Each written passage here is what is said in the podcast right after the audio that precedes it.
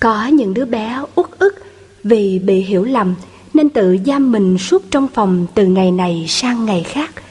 Có những cặp vợ chồng mỗi lần ngồi xuống là tranh cãi và gây tổn thương thêm cho nhau, nên họ luôn chọn những người bạn thân hay những chuyên gia tâm lý để than thở. Có những người lớn tuổi không được sự cảm thông và quan tâm của con cháu nên phải tìm đến những loài thú nuôi để tâm sự. Có những người vì ôm mãi khối sầu đau quá lớn mà không thể bày tỏ cùng ai, nên đã rơi vào trầm cảm tâm thần hay chọn đến cái chết. Không có gì cô đơn cho bằng khi có biết bao người thân yêu bên cạnh mà ta lại phải đơn độc một mình vượt qua gian khổ. Giọng đọc của ca sĩ Cẩm Vân giới thiệu bài viết Lắng nghe nằm trong tác phẩm Hiểu về trái tim.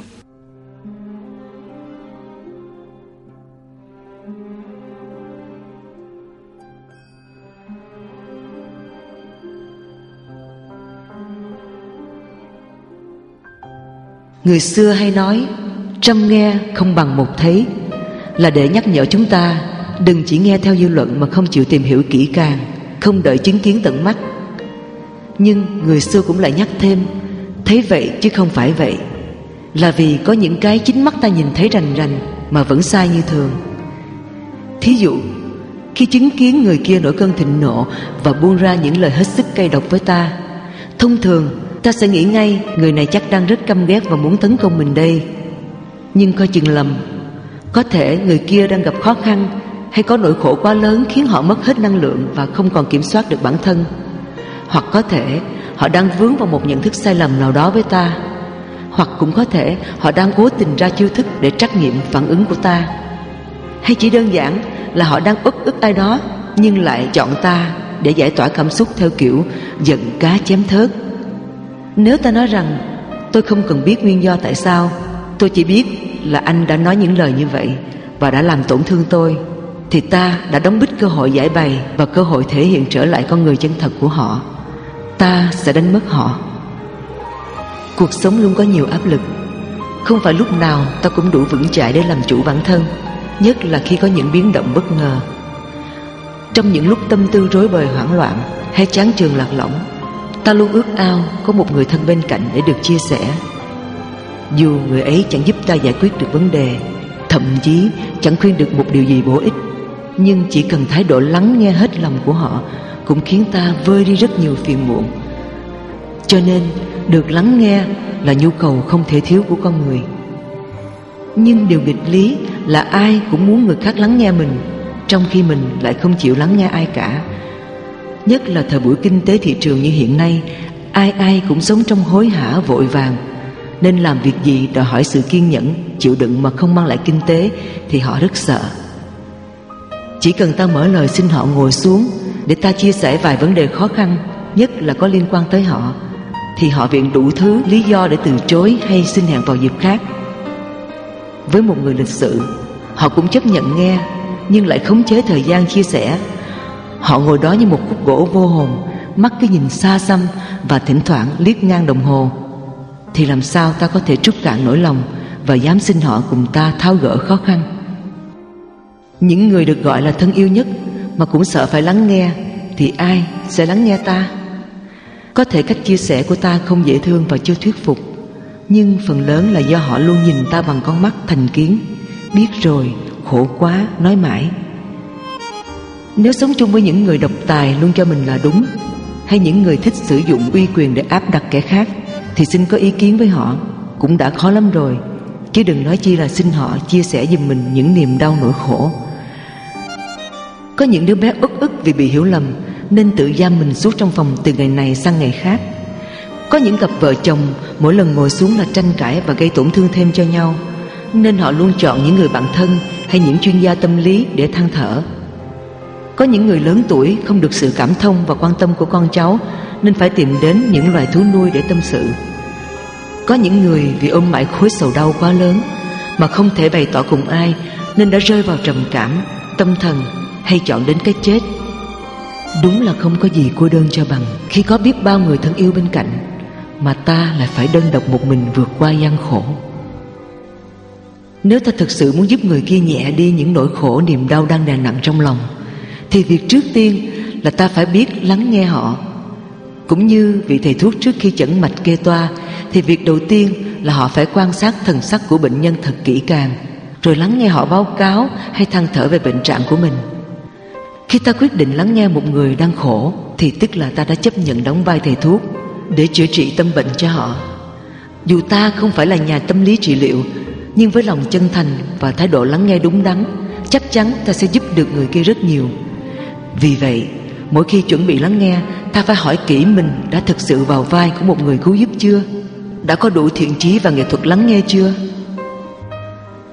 Công ty bảo hiểm Prudential của anh Thật thông minh khi họ đưa ra tiêu chí Luôn luôn lắng nghe Luôn luôn thấu hiểu. Rõ ràng Họ đã ý thức được con đường nhanh nhất Và chính xác nhất Đưa tới sự thấu hiểu Đó là lắng nghe. Nhưng nếu chúng ta không có tiền Thì công ty bảo hiểm cũng không thể lắng nghe được.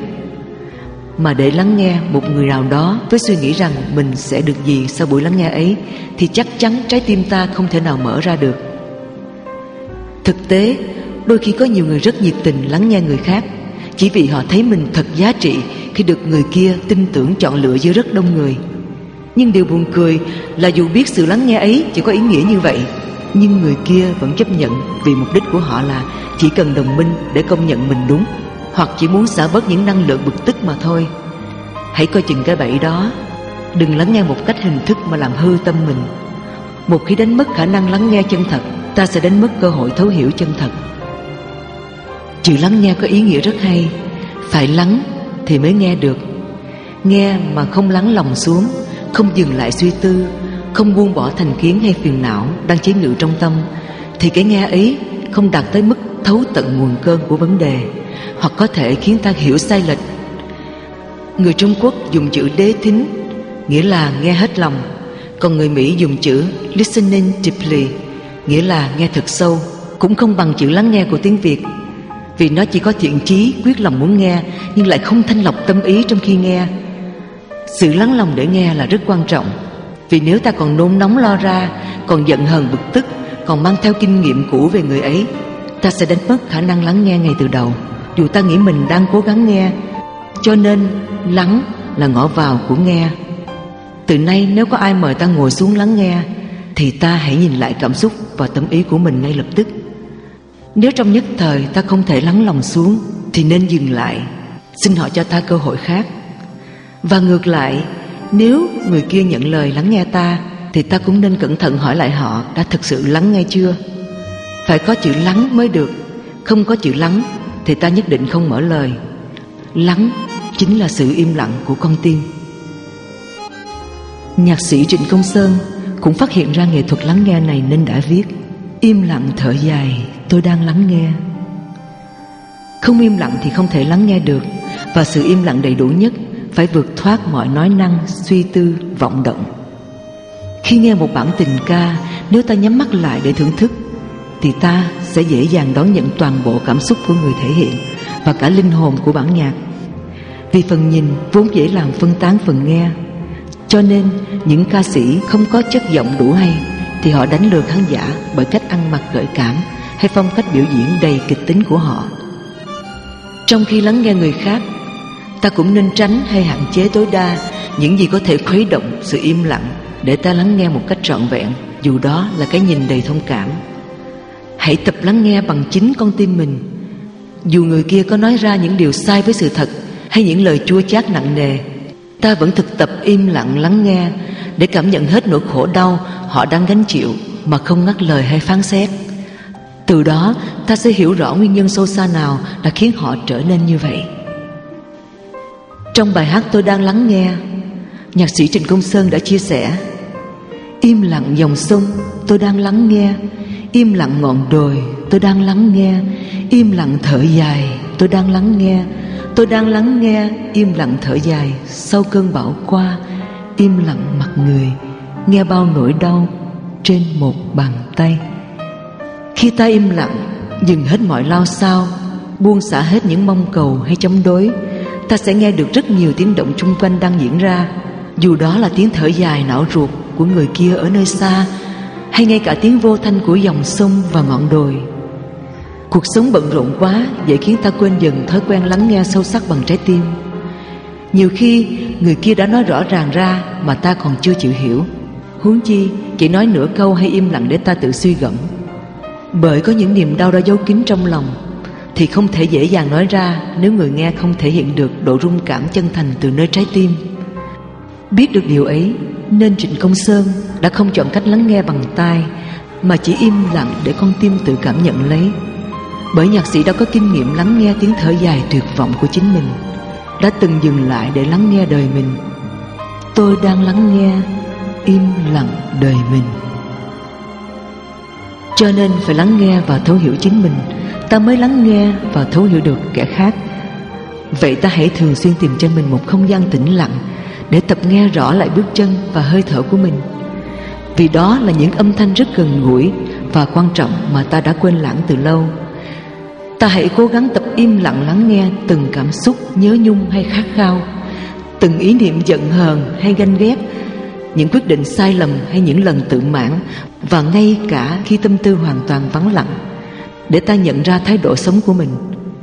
Chỉ cần im lặng lắng nghe mà đừng vội can thiệp hay phán xét, để ta hiểu hết những ngõ ngách sâu kín trong tâm hồn.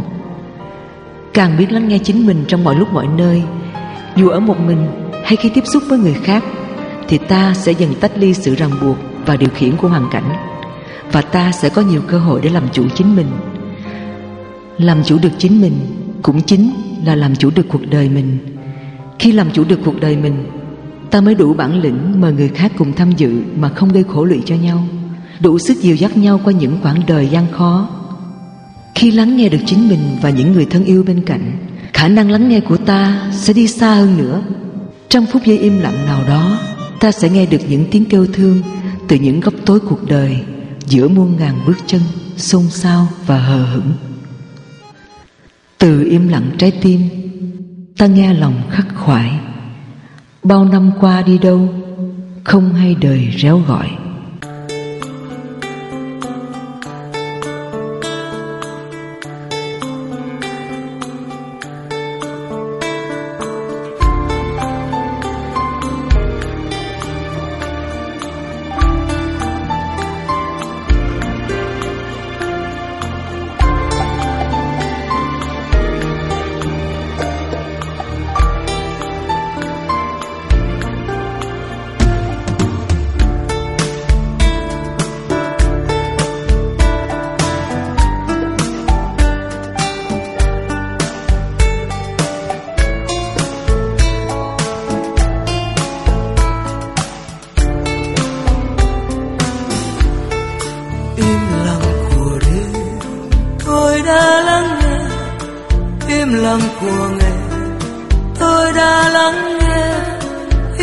Im của đời. Tôi đã lắng nghe, tôi đã lắng nghe. Trái tim lạc loài, bao đêm đã qua, im lặng của người. Tôi đã lắng nghe, im lặng của tôi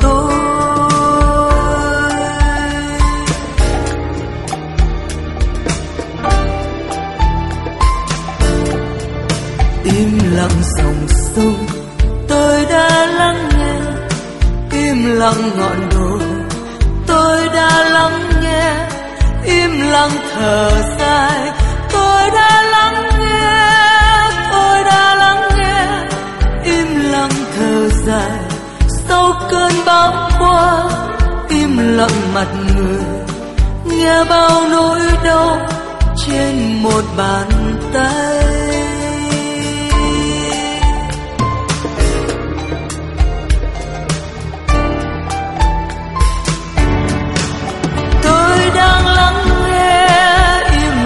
Cuộc tình. Sau một cuộc tình, tôi đang lắng nghe. Khi hoa héo khô, im lặng nổ tàn. Tôi đang lắng nghe, tôi đang lắng nghe. Tôi đang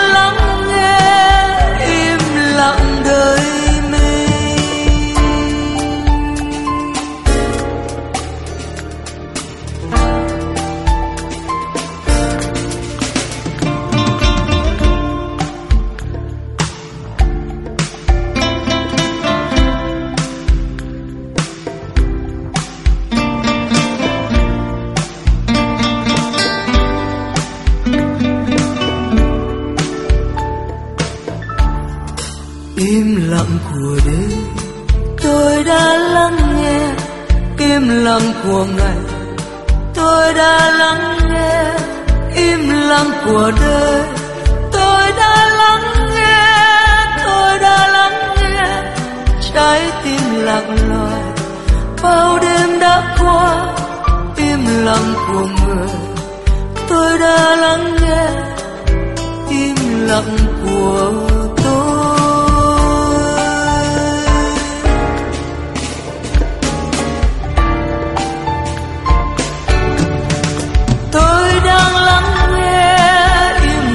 cuộc tình, sau một cuộc tình, tôi đang lắng nghe. Khi hoa héo khô, im lặng nụ tàn, tôi đang lắng nghe. Tôi đang lắng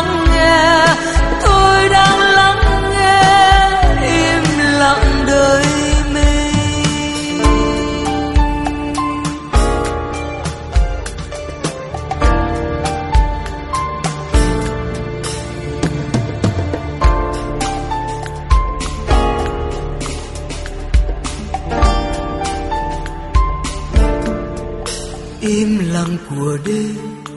Tôi đã lắng nghe, im lặng của ngày. Tôi đã lắng nghe, im lặng của đời. Tôi đã lắng nghe.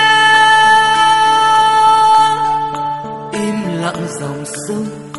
Tôi đã lắng nghe, im lặng ngọn đồi. Tôi đã lắng nghe, im lặng thở dài. Tôi đã